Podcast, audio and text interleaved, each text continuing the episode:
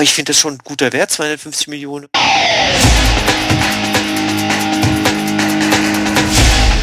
Delamar, Musify Your Life. So, hallo und herzlich willkommen zum Delamar Podcast auf www.delamar.fm, der Podcast für Musiker und Musikbegeisterte. Mein Name ist Carlos Sansegundo und bei mir sind wie immer die bezaubernde Maria Kimberly Hühn. Grüß, grüß und der verhexte Darkwing Matthias Müller himself. 1, 2, 3, Risiko. Hallo Internet, was geht? Geht's euch heute Abend? Da los. Ach scheiße, mich hab wieder nicht blendend gesagt. Irgendwann schaffe ich's noch. Herzliches Hallo an alle, die sich live eingeschaltet haben im Chat. Schön, dass du dabei bist. Und wir haben eine super, super spannende Sendung für euch vorbereitet. Die ist nämlich so spannend, dass ich selbst nicht genau weiß, was sie heute bereden werden. Weil die Idee kam nämlich von Maria. Spotlight Max oder Max Martin Martin. Es geht um das Musikbusiness und was hinten dran passiert, aber bevor wir darauf kommen, erst noch Neues auf Delamar. Und es gibt einen Newsletter, der diese Woche ausnahmsweise mal nicht erschienen ist. Der kommt jetzt am Freitag hinterher. Und ich packe dafür aber was drauf. Es gibt nämlich dann äh, wieder was zum Downloaden im Newsletter. Also wer sich jetzt noch schnell anmelden möchte, kann am Freitag was, ähm, drei Drumkits aus dem Delamar Drums da kostenlos runterladen. Ansonsten Newsletter lohnt sich auf jeden Fall. Gibt ganz viele Infos. Dann, wer iTunes benutzt, wir freuen uns über jede Rezension, die dort äh, über uns geschrieben wird, insbesondere über die, die auch sich positiv äußern können, äh, was wir natürlich hoffen, dass wir hier eine gute Sendung für euch machen. Und wir hatten eine Spende. Jawoll, jawoll. Jo. Und zwar hat uns Juana Mansfeld aus Potsdam 5 Euro zukommen lassen. Herzlichen Dank, liebe Juana. Und, ähm, yeah. und zwar findet ihr Juana auf www.soundcloud.com-lajuice, L-A-J-U-C-E.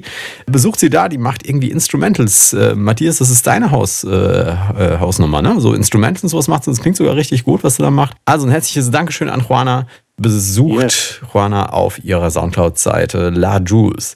Okay, Thema Spotlight Max Martin. Wer ist Max Martin? Das ist ein Schwede und kein Schwein weiß, wer das ist, aber der Typ ist die graue Eminenz des Musikbusiness der letzten Jahre. Maria, alter du hast, Schwede. Ja, alter Schwede. Ne? Und, ähm, ich wusste das bis vor zehn Jahren, glaube ich, etwa auch nicht, wer das ist, bis mich dann irgendein Songwriter draufgebracht hat, mal danach zu schauen, wer Max Martin ist. Seitdem weiß ich ein bisschen Bescheid. Maria, du hast das Thema ausgegraben, erzähl. Ja, was, was ich ganz, ganz spannend finde, wäre mal äh, darüber zu reden, und das soll jetzt nicht wieder eine Anklagesendung werden, um Gottes Willen, das wird mir ja immer gerne nachgesagt, ähm, sondern einfach zu sagen, wie funktionieren eigentlich Mechanismen mit Leuten, die Songs schreiben, Leuten, die sie interpretieren oder halt als äh, singen und äh, Max Martin fand ich da einfach nur ein sehr, sehr schönes Beispiel. Da gab es vor kurzem einen Bericht, der auch so ein bisschen durch die Facebook- und Twitter-Seiten äh, durchgegangen ist von Max Martin. Gibt natürlich auch viele andere, wie zum Beispiel Jim Steinman, der äh, gerade mit, mit Meatloaf oder, oder auch teilweise mit Celine Dion sehr viel gemacht hat. Der typische Songwriter oder der von, wie heißt nochmal der Songwriter von, früher von Robbie Williams, Guy Chambers? Kann das sein? Genau. Robbie also Williams, doch, Guy Chambers, ja, doch, doch, das genau. war der. Mhm. Also das heißt, es ist ja eigentlich, oder Madonna oder viele Leute, das ist ja sehr, dass man es ja sehr oft antrifft, dass im Hintergrund jemand äh, die, die Erfolgshits schreibt und manchmal fragt man sich halt, dass Leute so auf einmal total Misserfolge haben, obwohl sie doch eigentlich nur eine neue CD rausgebracht haben. Und wenn man mal dahinter schaut, merkt man sehr oft, dass sie eben nicht mehr mit diesen Produzenten zusammenarbeiten. Mhm und dadurch halt so vielleicht ein bisschen der Übermut dann auch wieder sinkt und es dann zum Wiedereinlenken kommt. Ja, also das, das fand ich erstmal so grundsätzlich der Rahmen, den ich ganz spannend find, finde, darüber zu reden. Also, also wie funktioniert Rahmen, das eigentlich grundsätzlich? Ja, der Rahmen ist, es gibt Interpreten da draußen, auch wenn man es mhm. manchmal nicht glaubt. Aber zum Beispiel, ich fand ich ganz witzig, aus der Creditlist von diesem äh, Schweden, von dem wir gleich sprechen, steht auch zum Beispiel Bon Jovi. Ne? Oh ja. ja. Ähm, It's My Life ist von ihm. Genau, und, und das ist nämlich ganz interessant, nämlich, also das ist nicht nur beim Schlager, dass da vorne irgendein Interpret steht, der einen Song geschrieben bekommt von irgendwem, den man nicht kennt, oder einen Milli Vanilli, der von äh, Frank Farian war es, glaube ich. Die beiden haben das ja geschrieben bekommen und, und naja gut, bei dem war es ja nochmal ein bisschen anders, ja. ja Sondern stimmt. es ist auch im, im Rock- und Pop-Business häufig so, dass Bands Songs sich schreiben lassen. Und da draußen gibt es also eine ganze Latte an Produzenten, an Songwritern und Verlagen, die das eben an den Mann oder die Frau bringen. Und, und das ist das, was, was du eben so ein bisschen sagen wolltest. Max Martin, weil wir, wir hängen es jetzt mal an ihm auf, mhm, an seinem genau. Beispiel. Ich habe hier, hier mal ein paar Sachen rausgeschrieben. Ähm, Katy Perry, Britney Spears, Backstreet Boys, Kelly Clarkson, NSYNC, Taylor Swift, Celine Dion, Christina Aguilera, Pink, Avril Lavigne und äh, angefangen hat seine Karriere mit Ace of Base falls sich da noch jemand dran erinnert. Ja. Kann mich nämlich noch dran erinnern. Oh ja. Und damit hat seine Karriere nämlich angefangen. Ist interessant. Also wer, wer ist Max Martin? Warum ist er so interessant für das Pop-Business? Abgesehen von den Namen, die ich gerade genannt habe. Es gibt, es gibt dazu auch übrigens dann diesen wunderschönen Satz, also wenn du einen unvergessenen Hit äh, willst, such dir einen Produzenten und Songwriter aus Schweden. Weil irgendwie tatsächlich extrem viele komponierte und produzierte Hits von schwedischen Produzenten kommen. Die Schweden-Mafia. Das ist wirklich so, aber wie gesagt, du hast ja gesagt, gerade Ace, Ace of Base, Avril Lavigne hat auch viel gemacht, die ganze Backstreet Boys Hecke ist komplett von ihm, extrem viel Bon Jovi und zumindestens die witzigerweise halt eben die Lieder, die halt, äh, sagen wir mal, so wirklich in den Charts, die Chartstürmer waren sowas. Ich finde auch sehr spannend übrigens, dass man dann glaubt, dass man eigentlich eine Vielfalt hört, aber im Endeffekt hört man dann ja doch eigentlich die Keisha, Katy Perry und so weiter, denselben, denselben Musiker im Endeffekt Ja. dahinter. Das ist ganz spannend. Also seine, seine Lebensgeschichte ist an der Stelle, finde ich, auch ganz äh, spannend. Er hat nämlich selbst eine Band gehabt. Das ist richtig. Und zwar eigentlich auch, wenn ich mich, glaube ich, richtig entsinne, eine rockige Band. Richtig. Die aber nicht so wohl Ups. den so gefruchtet hat, wie er sich das vorgestellt hat. Das ist jetzt nichts irgendwie, wo was, wo es in irgendeiner Form äh, geblieben ist. Und der ist von da dann Richtung Pop gewandert. Hat ein eigenes Studio gegründet seinerzeit in, in Stockholm. Ist irgendwie auch immer lustig, ne? wenn, man, wenn man sagt, okay, in Schweden muss immer Stockholm fallen irgendwie. Und hat dann halt die ersten angefangen, die ersten in den 90ern, die ersten Produktionen zu machen und Bands dann halt auch da entsprechend zum Erfolg zu führen. Unter anderem auch selber Musik gemacht unter seinem Künstlernamen Max Martin halt eben.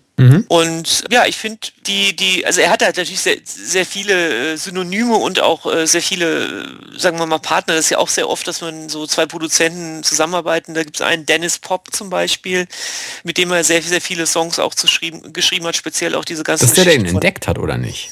Ja, ja, er hat mit ihm zusammen sehr viele von Sachen von Ace of Base zum Beispiel geschrieben. Also die tauchen Okay. immer beide als Written by, also Music by auf. Mhm, okay. Meistens in den, in den Songs. Und das ist halt so, also ich vergleiche das, also es gab ja mal in den 80ern sowas ähnliches in, in England, also für den Popbereich, das waren dieses Doc Atkin Waterman. Das waren ja auch so drei Produzenten, die so diese ganzen, wie hießen sie, Ricks, wie Oh, Rick? Astley. Rick Astley, Dankeschön, genau. Diese, diese ganze Welle, das ist, ich sage immer so, der Dieter Bohlen oder die Dieter Bohlen aus England. Das sind immer wieder so, so, komp- dass es so zusammengeht von Leuten. Aber bei ihm finde ich es halt sehr, sehr spannend, wie, wie groß halt wirklich diese Bandbreite von, von Hits ist. Also gerade, du hast gerade erwähnt, auch Backstreet Boys und, und, und Bon Jovi. Und bei Bon Jovi war es halt so, die hatten halt sehr lange Jahre ja gar keine großen Erfolge mehr. Und das It's My Life war wirklich das erste, was eigentlich wieder eingeschlagen ist und das dafür hatten sie sich ihn halt ins Studio geholt. Und dann kam halt noch die Collaboration damals, ich glaube mit, war das die WM oder EM, irgendein Fußball-Event auf jeden Fall, wo das dann auch noch der Song der Fußball-WM war oder EM und jo, dann läuft das über alle Sender hoch und runter und schon hast du irgendwie den Erfolg wieder und das hat sich ja sehr ausgezahlt. Für, also wie gesagt, für viele, viel- für viele, die es vielleicht nicht so wissen, es ist ja ein Standardmodell, das es durchaus ja auch in Deutschland äh, sehr oft gibt, dass du halt für einen Verlag einfach Songs schreibst. So arbeitet er ja im Endeffekt auch, der Ma Max B. Martin. Und du kannst als Musiker beziehungsweise als, so macht's Madonna, einen sogenannten Pitch machen. Da hatten wir übrigens auch mal eine Sendung zu seiner Zeit mit Ja. dem Kollegen von BMG Verlag in Berlin, den Jan Wolf, heißt er, glaube ich, ne? Glaube ich, Jan, Jan Wolf. Simon Wolf und der Jan war Simon von Wolf. Universal. Universal, Entschuldigung. Ja genau, BMG gibt's ja gar nicht mehr. Da kannst du dir dann entsprechend sagen, du also machst einen Pitch, sagst, ich möchte für mein Album irgendwie zehn Songs haben und dann schicken dir die Verlage was zu. Habe ich selber witzigerweise mit meiner alten Band auch mal gemacht. Und ja, die kannst du dann, wenn du sofern, sofern du die Freigabe vom Verlag kriegst, dann halt eben interpretieren und auf, dein, auf deine CD bannen. Und das, das, das finanzielle Modell dahinter ist eigentlich auch sehr einfach. Das finanzielle Modell ist einfach, dass der, der halt eben im Urheberrecht steht, verdient halt das, was die CD einnimmt. Punkt. Also den Anteil, der an den Musiker geht, besser gesagt. Also ich meine natürlich die Plattenfirmen und so weiter kriegen natürlich weiterhin ihren Anteil. Aber der eigentliche Künstler oder Musiker verdient an diesem Lied nichts, gar nichts, sondern nur der Schreiber des Songs. Ja, das ist ein ganz interessantes äh, Modell. Also das heißt, du bist mit deiner Band auch zum Verlag und hast dir Songs schicken lassen. Genau, wir, wir, wir hatten dann Kontakt bei Universal, auch tatsächlich witzigerweise, und haben halt gesagt, hier, wir hätten gerne damals für unsere alte Band halt äh, drei Songs. Das war ja so ein bisschen poppiger, was wir da gemacht haben. Und da haben wir dann irgendwie, ich weiß nicht, zehn Songs zugeschickt bekommen, die haben wir durchgehört, haben zwei bis drei ausgewählt. Und ja, die kriegst du dann freigegeben, da kriegst du so einen Schrieb halt, wo du dann halt eine Freigabe bekommst, dann musst du die aber relativ originalgetreu so belassen, textlich und musikalisch. Mhm. Wenn du starke Änderungen vornimmst, musst du dir das dann noch freigeben lassen vom, vom Künstler. Also sind die dann exklusiv? Hat, das hängt, glaube ich, vom Vertrag ab. Ich glaube nicht, dass sie exklusiv sind. Nein, also bei uns war es nicht exklusiv. Okay. Und äh, was, was, ich mich gerade gefragt habe, ist, äh, geben die mir dann Songs von Max, äh, von Max Martin oder geben die mir Songs von, keine Ahnung, äh, Heinz, sonst wer? Ich, da muss ich sagen, bin ich leider in dem, in, in dem Umfeld äh, nicht, nicht äh, äh, affin genug, sondern die haben uns einfach die Songs gegeben, die zu unserem Stil passen. Also wir haben okay. nicht gesagt, ich möchte einen Song von Max Martin oder sowas. Ich glaube auch nicht, dass ein Max Martin zum Beispiel tatsächlich noch für Verlage schreibt. Ich glaube eher, dass Leute proaktiv zu Max Martin gehen und sagen, hey, ich bin die und der und schreibt mir mal einen Song genau auf mich zugeschnitten. Mhm. Das heißt, das ist keine, glaube ich, also ja, der, der, spielt, der spielt in einer anderen Liga, das ist ja, schon klar. Der schreibt da, der schreibt da nicht auf Halde, aber es gibt halt, wie gesagt, in, in den Verlagen haben die das dann halt entsprechend nach diversen äh, Musikrichtungen, Kategorien geclustert und sagen halt, ja, das könnte zu denen passen, das wollten die so ungefähr vom Style haben und ja, dann kannst du dir die quasi freigeben lassen. Ist natürlich für den, der den Song geschrieben hat, ein super Modell, weil es gibt ja durchaus Leute, die sagen, ich habe keine Lust, irgendwie äh, in der Öffentlichkeit zu stehen und den ganzen Müll zu machen, aber ich möchte Geld damit verdienen. Damit hat er quasi den großen Vorteil, dass also er... So einfach ist es übrigens nicht, äh, damit Geld zu verdienen. Ne? Auch wenn du einen Verlag hast, der dir deine Songs abnimmt, der Verlag macht ja nichts anderes, als die zu horten und zu sortieren und bietet die dann ab und zu an. Ne? Also ja, ja, du verdienst klar, ja erst Geld, wenn du, wenn, also jetzt auch, keine Ahnung, ich schreibe einen Song, ich gebe den zu Universal an den Verlag, ja? ja. Und dann kommt deine Band und deine Band irgendwie spielt meinen Song, aber aus irgendwelchen Gründen landet er nicht auf deiner CD und obwohl deine CD jetzt vielleicht erfolgreich ist äh, und du meinen Song irgendwie hattest, ich sehe kein Geld. Ja, weil, weil einfach nicht, äh, nicht stattfindet auf deiner CD. Oder da kommt die Band von irgendjemand anderem und, und der Song wird zwar aufgenommen und alles, aber funktioniert nicht, also bekomme ich kein Geld. Das ist richtig, ja, ja. ja. ja. Das heißt Deshalb also, ist es auch selten ja. exklusiv meines Wissens halt, ja. Oder ja. teurer. Aber ja. ich kann es verstehen. Ne? Ich, ich, ich meine, wie gesagt, es kann halt Modell sein. Ja, also ich meine, es ist ja nun mal so, dass unsere heutige Zeit sehr stark vom Äußeren geprägt ist und aber nicht, es gibt unglaublich gute Songwriter, die vielleicht aber nicht jetzt irgendwie in das Size Zero Jeans passen mhm. und äh, äh, die halt aber sagen, hey, ich schreibe super geile Songs und äh, möchte damit mein Geld verdienen. Nochmal, ich gebe dir recht, natürlich, das ist aber wie bei jeder Band, natürlich auch nicht jede Band wird ja erfolgreich und nicht jeder, der Lieder schreibt, äh, erstens mal bekommt der überhaupt einen Verlagsstil. Das ist ja auch nee, sowas. Das ist, das ist im Übrigen sehr, sehr schwierig, ja, Deal ja. mit einem Verlag zu bekommen. Ja. Normalerweise kommst du in den Genuss, dass sie mal ein, zwei deiner Songs irgendwie nehmen, weil die wirklich gut sind. Aber okay. Verlagsstil so richtig, also der Songwriter für so einen Verlag zu werden, ist richtig schwierig, weil nämlich der Punkt nämlich der ist auch, ganz viele Künstler und, und Produzenten da draußen, die ihre eigene Musik machen, die haben ja Kontakte in die Musikbranche rein und die wollen natürlich auch Geld verdienen, also bringen die ihre Songs auch gleich mit. Und äh, ich weiß jetzt zum Beispiel, da hätten wir mal, ach siehst du mal, das ist mir, ist mir jetzt, fällt mir jetzt ein. Das hätte mir vorher einfallen sollen, aber der Daniel Großmann, der Dirty Desmo aus, aus Berlin, der zum Beispiel ist der in die Schweiz geflogen worden von seinem Verlag. Ich bin jetzt mir nicht sicher, ob es Universal war oder wer es war. Und dort sollte er Co-Writing mit einer Band machen. Mhm. Das heißt, ne? Er ist, er ist nämlich in, also er ist einer von denen. Macht genau. aber auch seine eigene Musik und hat auch produziert auch in seinem Studio und alles. Ne? Mhm. Also ja, da, da, da gibt es schon verschiedene, verschiedene Modelle. Aber es ist ganz interessant zu hören, was mich mal interessieren würde, ist, äh, äh warum äh, könnte es sich für mich als Band lohnen, überhaupt Songs reinzuholen? Weil ich kenne das nämlich, äh, Matthias wird sich erinnern, nicht jeder mag ja deine Songs spielen.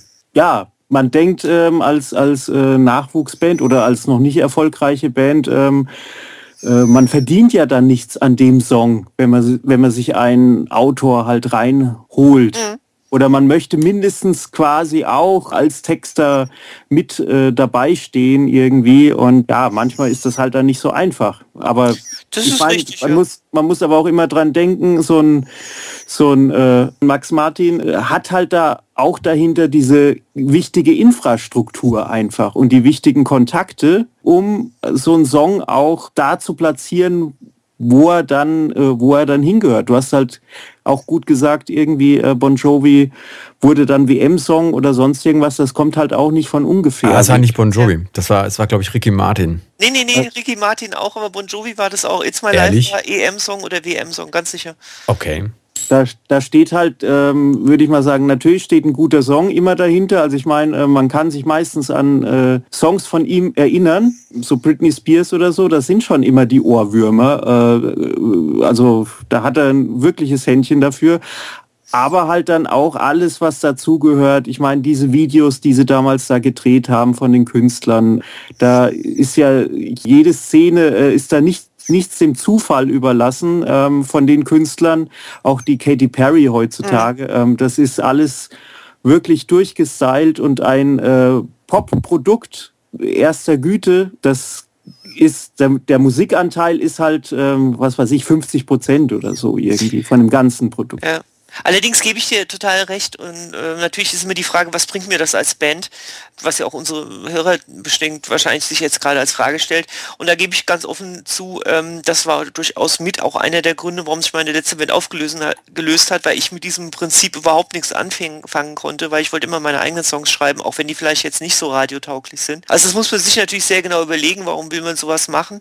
Und wenn man sich natürlich aber die Leute anguckt, mit denen Max Martin arbeitet, das sind ja teilweise wirklich ganz klar strukturierte Studioprojekte, wo nicht irgendwelche Bands aus irgendwelchen Gossen groß geworden sind, sondern das sind ja großenteils Leute, selbst Bon Jovi war früher gecastet, die Band. Das sind ja, das sind ja Kunstprodukte und da ist meistens gar keine, keine Struktur dahinter und da wird dann halt eben jemand gesucht, der entsprechend die Struktur im Hintergrund erschafft, ja, also sei es bei einer Britney Spears oder auch bei einer Pink oder so, die ja auch immer auf einen äh, bodenständigen Rockerin tut und im Endeffekt macht die gar nichts selbst oder wenig, ja. Also das ist ja, ähm, also man, man, da gebe ich dir schon recht, dass gerade bei diesen Kunstprodukten, wo sowas im Vordergrund steht, da wird das, denke ich, kommt das eher vor als bei einer klassischen Band sag ich, ich finde es auch, ähm, oder ich habe mir mal sagen lassen, ich weiß nicht, ob es wirklich stimmt, aber dass äh, hier in Deutschland ein Künstler auch immer seine eigenen Texte schreiben soll, so aller Herbert Grönemeyer und Peter Maffei, äh, obwohl ich beim Peter Maffay nicht sicher bin, aber beim Herbert Grönemeyer. Das ist, glaube ich, äh, so, so auch so ein deutsches Prinzip oder so ein deutsches Phänomen, würde ich mal sagen, dass das so irgendwie aus so einer Liedermacherzeit oder aus, aus, aus irgendeiner Zeit äh, da feststeht, der Künstler muss auch seinen eigenen Text geschrieben haben. In Amerika, äh, so habe ich mir sagen lassen, ist das eigentlich gar nicht so wild. Also da geht es eigentlich mehr, dass der Interpret dann eine gute Show äh, mit mhm. dem Song einfach abzieht. Und ähm, das wäre dann viel wichtiger im Vordergrund. Ich denke, was die Leute ein bisschen für, ja, äh, oder auch vermissen manchmal ist irgendwie zu sehen, dass es ja auch helfen kann, wenn ich Songs von außen nehme und die in die Spiele und, und denen ein eigenes Gesicht eben verleihe oder wenn ich sogar so einen Songwriter mit reinnehmen kann, der von außen kommt, der mit neuen Ideen kommt, der mich ja auch weiterbringt. Also äh, ich denke immer, dieses, dieses äh, Co-Writing ist, finde ich, hochinteressant. Ja, also ich nochmal, ich, ich, ich bin jetzt kein Mensch, der sich grundsätzlich gegen Co-Writing äh, sowieso schon mal gar nicht sträubt. Das finde ich übrigens sehr fruchtbar oftmals, weil du dich dadurch auch für neue Stile, genau wie du ah, sagst, mich hast du noch nie eingeladen. Entschuldigung.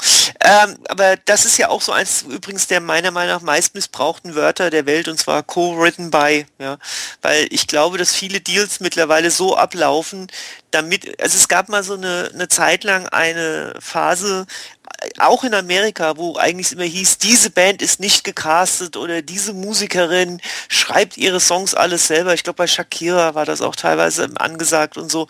Und dann wurde stand überall, dann zwar von mir aus ein Max Martin irgendwie in, bei Written by, aber dann irgendwie co-written by Shakira. Da hat er wahrscheinlich dann einfach irgendwie, was weiß ich, 50.000 Dollar gekriegt oder so, damit die ihren Namen damit reinschreiben darf, aber nie was dabei gemacht hat. Einfach nur um so ein erdiges, bodenständiges Gefühl diesen Acts mitzugeben. Also bei Co-Writing, speziell bei Einträgen in irgendwelchen komischen Datenbanken, bin ich immer sehr, naja, ich sag mal skeptisch. Da, da gibt es auch ein, ein, äh, um das noch zu unterstreichen, gibt es auch so ein lustiges Bild auf äh, Facebook, ging das mal rum vom, vom halben Jahr. Ich glaube, Maria hat es auch gepostet. Ähm, und zwar Freddie Mercury, Freddie ja. Mercury gegen Beyoncé, Freddie Mercury, ein ellenlanger Text unten äh, Autor Bohemian Rhapsody das. Ja. Beyoncé, äh, Baby, Baby, Baby und ähm, 15 Autoren un ungefähr unten drunter. Ich übertreibe natürlich, aber äh, oder waren es 14 nur? Ja, das, das sieht man halt einfach, dass da, glaube ich, äh, Geld mitverdient werden will, wenn man halt da als Co-Autor draufsteht. Na klar, ich meine, wenn es eine Beyoncé ist oder, oder wer auch immer einen großen Namen hat, da verdient man eine, eine ganze Menge irgendwie Geld.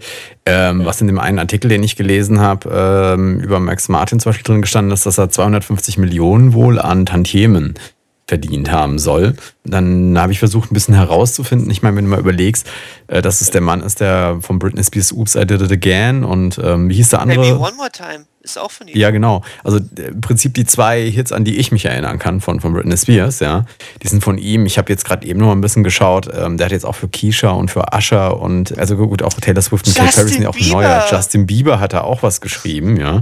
Also das heißt, der yeah. Typ ist bis heute, dann, dann war ich jetzt doch ein bisschen schockiert, weil ich irgendwie gedacht hätte, dass 250 Mille irgendwie doch noch ein bisschen übersichtlich klingt, ne? Dafür, dass er die Songs gemacht hat offensichtlich kann man als, als Künstler vorne auch eine, eine Menge mehr Geld verdienen, als derjenige, der sie schreibt, oder? Ja und nein. Also als Künstler hast du ja gerade heutzutage, äh, speziell in Zeiten, wo natürlich nicht mehr so viel Geld mit CD-Verkäufen gemacht wird, hast du natürlich mit Live-Gigs und speziell bei großen Künstlern auch durch Werbeaufträge unglaubliche Einnahmen, ja. Mhm. Das, wo er mit Sicherheit nicht 360 Grad irgendwie involviert ist oder sowas. Und ich glaube, die Plattenverkäufe selber, wisst ihr ja alle, die gehen extrem zurück. Aber ich finde das schon ein guter Wert, 250 Millionen. Also also ich würde es nehmen, so ist nicht. Ne? Ich fände es auch jetzt nicht so schlimm jetzt, also im ersten Moment. Ja. Aber spannenderweise ist es so, es gab mal so einen ähnlichen Produzenten in den 80ern, 90ern, der hieß Desmond Child. Der mhm. hat seinerzeit auch extrem viel für Bon Jovi geschrieben. Ja der hat dann tatsächlich mal, ich glaube Ende der 80er war das, äh, versucht ein Soloalbum zu machen, wo man dann ja denkt, oh wei, der hat für die ganzen damals Hair Metal Bands die Nummer 1 Hits geschrieben, jetzt macht dieser Mann eine eigene Platte, das wird der Brüller. Und das Ding ist total gefloppt und total untergegangen. Und das ist jetzt super interessant, weil genau an dem Punkt, was oder warum geht ein Max Martin nicht hin hm. und macht seine eigene Musik? Ja, warum, wenn, wenn er der große Songwriter hinter all diesen Namen ist, die wir gerade genannt haben, oder, oder hinter einigen der Hits dieser großen Namen, warum geht er nicht hin und, und macht dann sein eigenes Ding? Und ich glaube, dass nämlich einfach allein dieses äh, ähm, gute Songs oder gute Musik halt einfach lange nicht einen Erfolg ausmachen, sondern dass es unheimlich stark auch darauf ankommt, wer diesen Song wie und wann äh, performt. Absolut. Und, ja, dann sitzt, dann zieht, äh, dann zieht so ein Max Martin halt eben nicht so wie eine Beyoncé oder eine, einen Justin Bieber meinetwegen. Ja. Ja, genau, genau so ist es. Und das ist ja das. Ist, deshalb ist es für jemanden wie ihn eine wunderbare Aufteilung zu sagen, meine Musik wird von Millionen von Menschen gehört, ähm, was vielleicht anders gar nicht passiert wäre. Ja. Ja. Ja, ist aber Desmond Child dann dieselbe Story, ne? Äh, wenn er meinetwegen Bon Jovi geschrieben hat, er hat doch mit mehr großen äh, Leuten damals ja, geschrieben. Def Leppard, zu diese ganzen genau. 80s Hair Metal Bands waren da so, so sein Ding. Aber noch ein Beispiel, zum Beispiel Guy Chambers, fand ich sehr spannend. Ähm, der hat halt, wie gesagt, für, für, für ähm, Robbie Williams alles geschrieben oder vorwiegend geschrieben. Und ähm, der hat dann irgendwann, Robbie Williams hat dann irgendwann Stahlhören gekriegt, hat gesagt, ich brauche den nicht mehr, ich suche mir jetzt 15 neue und hat diese Rootbox damals rausgebracht, die total gefloppt ist wohingegen Guy Chambers wohl schon einen Song für ihn geschrieben hatte, mhm. der dann logischerweise nicht zum Einsatz kam. Und den hat er dann dieser einen Sporty Spice, ich weiß nicht, wie heißt die nochmal, diese von Spice Girls, von Mel denen. Mel C, genau. Und das war dieses First Day of My Life. Das hat er ihr dann gegeben und es wurde sofort, das war der erste Nummer und einzige Nummer 1 Hit von Mel C. Okay. Und das Witzige ist, wenn du ihre Stimme dir wegdenkst und denkst dir die von Robbie Williams drauf, merkst du genau, dass das ein Song für Robbie Williams war, weil es ist originär genau auf seine Gesicht geschrieben, aber du merkst, es funktioniert auch komplett mit dem anderen Künstler, was ja wiederum den in der Front dann auch wieder so naja, etwas austauschbarer darstellen lässt. Nein, also ich kann mir gut vorstellen, dass es auch nicht ganz so einfach ist. Und Messi hatte ja auch eine gute, ähm, eine gute Geschichte zu erzählen, nicht nur Robbie Williams. Wobei es auch wieder bei Robbie Williams ganz interessant ist, als er ihn, wie gesagt, gefeuert hat, das Album komplett nicht so erfolgreich gewesen. Und die das größten Hits ja. in, in, in Co-Produktion, also sowas wie Angels. Ähm, alles Sky Chambers, alles Sky Chambers. Ja, beide, nee, nee, beide zusammen. Ne? Also die schreiben die Dinger zusammen an. Na, na, es soll tatsächlich ja. so sein. ähm, aber gut. Der, ja, weil dann frage ich dich doch mal, warum ist bei Rootbox, wo auf einmal nur der Guy Chambers Anteil wegbricht, kein einziges Lied mehr durchgegangen? Und bis heute nicht Weil mehr. die Kombi, ich glaube, nach wie vor glaube ich, dass äh, es die Kombi ausmacht dass das eine Person alleine was schafft, eine andere Person alleine was schafft, das ist für sich genommen ganz gut. Aber wenn die beiden dann zusammenkommen, dann wird es erst richtig galaktisch. Ich weiß es nicht, aber ich behaupte, bei Robbie Williams ist es ein genauso Pseudo-Co-Writing wie bei Justin Bieber. Ich glaube nicht, dass Robbie Williams großen Einfluss auf die Texte. Äh, vielleicht schreibt er dann ein paar Textzeilen oder so, das mag ja sein. Aber ich glaube nicht, dass er am Songwriting irgendwie groß Einfluss hat, glaube ich. Also wie gesagt, mhm. nochmal ganz klar als meine persönliche Meinung hier, das weiß ich nicht aber dafür finde ich es zu krass, äh, wenn du dir den, den Song halt anhörst von Mel C. Der ist nämlich eins zu eins, wenn, da ist ja Robbie Williams dann entsprechend scheinbar nicht beteiligt dran gewesen an dem Song. Das ist eins zu eins ein Robbie Williams Song. Also mhm. genau so. Auch von der Gesangslinie, von allem, ja. Es ist ja. eine Sängerin. Aber ich finde das doch doch erstaunlich, dass es doch hm, gewisse Menschen gibt, die so gut schreiben können, ähm, dass die Musik einfach gehört werden möchte. Und äh, dass mancher Künstler eben sich dann einbildet, er könnte das alleine oder sonst irgendwie, aber dann sich mal ein blaues Auge holt und äh, merkt, dass es ja, dass Songs ja. eben doch 50 Prozent halt sind. Die Basis, es ist die Basis. Die Basis. Ist, ja, gebe ich dir vollkommen recht. Also auch da wieder das Beispiel für einen, der es eingesehen hat. Das war Meatloaf damals. Der hatte Bad Out of Hell und diese ganzen Platten gemacht. Oh, ist ja riesig äh, aufgestiegen seinerzeit, 70er, Anfang der 80er. Hat dann auch gesagt, er braucht Jim Steinman nicht mehr. Der hat dann in der Zeit sehr viel für Celine Dion und andere Leute gemacht. Und Meatloaf hat auf einmal kein Mensch mehr gekannt. Und dann kam es auf einmal diesem fulminantes Comeback mit Bad Out of Hell 2, mit diesem I Do Anything for Love. Mhm weil er wieder mit Jim Simon zusammengearbeitet hat. Tja. Von 0 auf 100. Tja, sieh mal einer Schau. Matthias, würdest du denn einen Song von mir nehmen, äh, um ihn zu performen? Matthias, der will wirklich irgendwie mit dir mal sich treffen, merkst du Ich biete mir schon seit zehn Sendungen oder so an. Wir ja. haben uns doch schon getroffen irgendwie. Also wenn du, wenn du mir Nein, mir geht es mir geht's eigentlich ernsthaft um die Frage, wenn du als Künstler jetzt denkst ähm, und, und du schreibst deine eigene Musik, käme das für dich persönlich in Frage? Ähm, jetzt nicht mein Song, sondern ein Song einfach von irgendjemandem da draußen. Also ich glaube, wenn ein Song richtig gut ist, äh, äh, dann kann man den auch nehmen. Also ich meine, äh, wenn ich es jetzt mal hier auf, auf Hip-Hop beziehe, da äh, ist es auch, ich weiß nicht, gang und gäbe vielleicht nicht, aber da wird das auch gemacht. Also ich weiß nicht, äh, so manche Sachen, wer was wem geschrieben hat, das, das kommt immer nur so hintenrum durch. Ähm, aber es ist ja verpönt, äh, als Rapper ähm, einen Ghostwriter zu haben. Also das geht das äh, darf auf keinen Fall rauskommen. Okay. Aber äh, ja, okay, ich mache ja keinen Hip-Hop, ich mache ja, ich, äh, ich würde Rock machen oder, oder ja.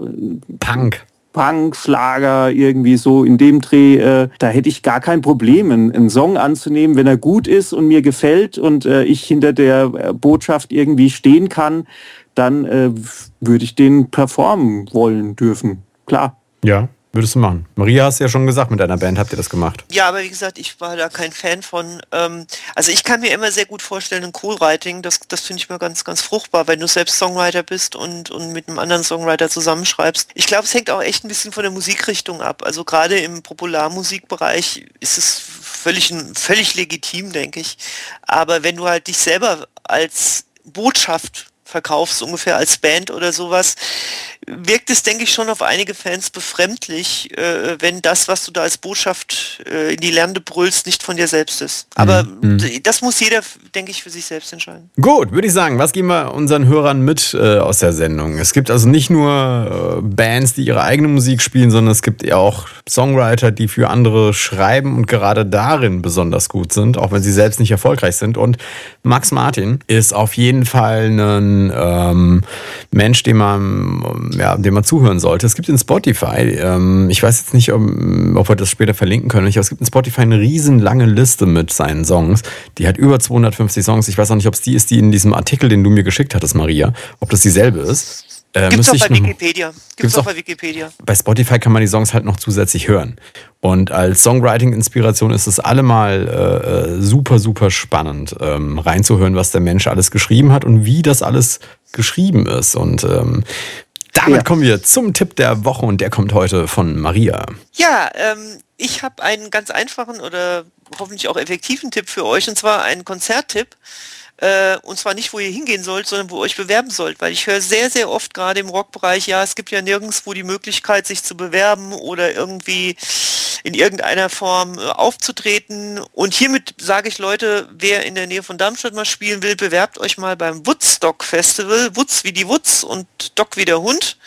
Einfach mal googeln danach. Ähm, die haben noch eine Aufforderung geschrieben, sich doch zu bewerben. Ist ein super geiles Festival, haben wir auch letztes Jahr gespielt. Kann euch natürlich nicht versprechen, dass ihr genommen werdet. Die werden natürlich mit vielen äh, Anmeldungen rechnen, aber es ist ein schönes lokales Open Air, für das ich gerne jetzt nicht Werbung mache, weil das ist nämlich wirklich, die machen das alles nur aus Herzblut, da geht es nicht um Kommerz und ist ein tolles Festival und dann soll mir keiner mehr sagen, es gibt keine Möglichkeiten aufzutreten. Okay, gut. Herzlichen Dank für den Tipp. Yep. Das war der Dilemma Podcast mit Maria Kimberly Hühn.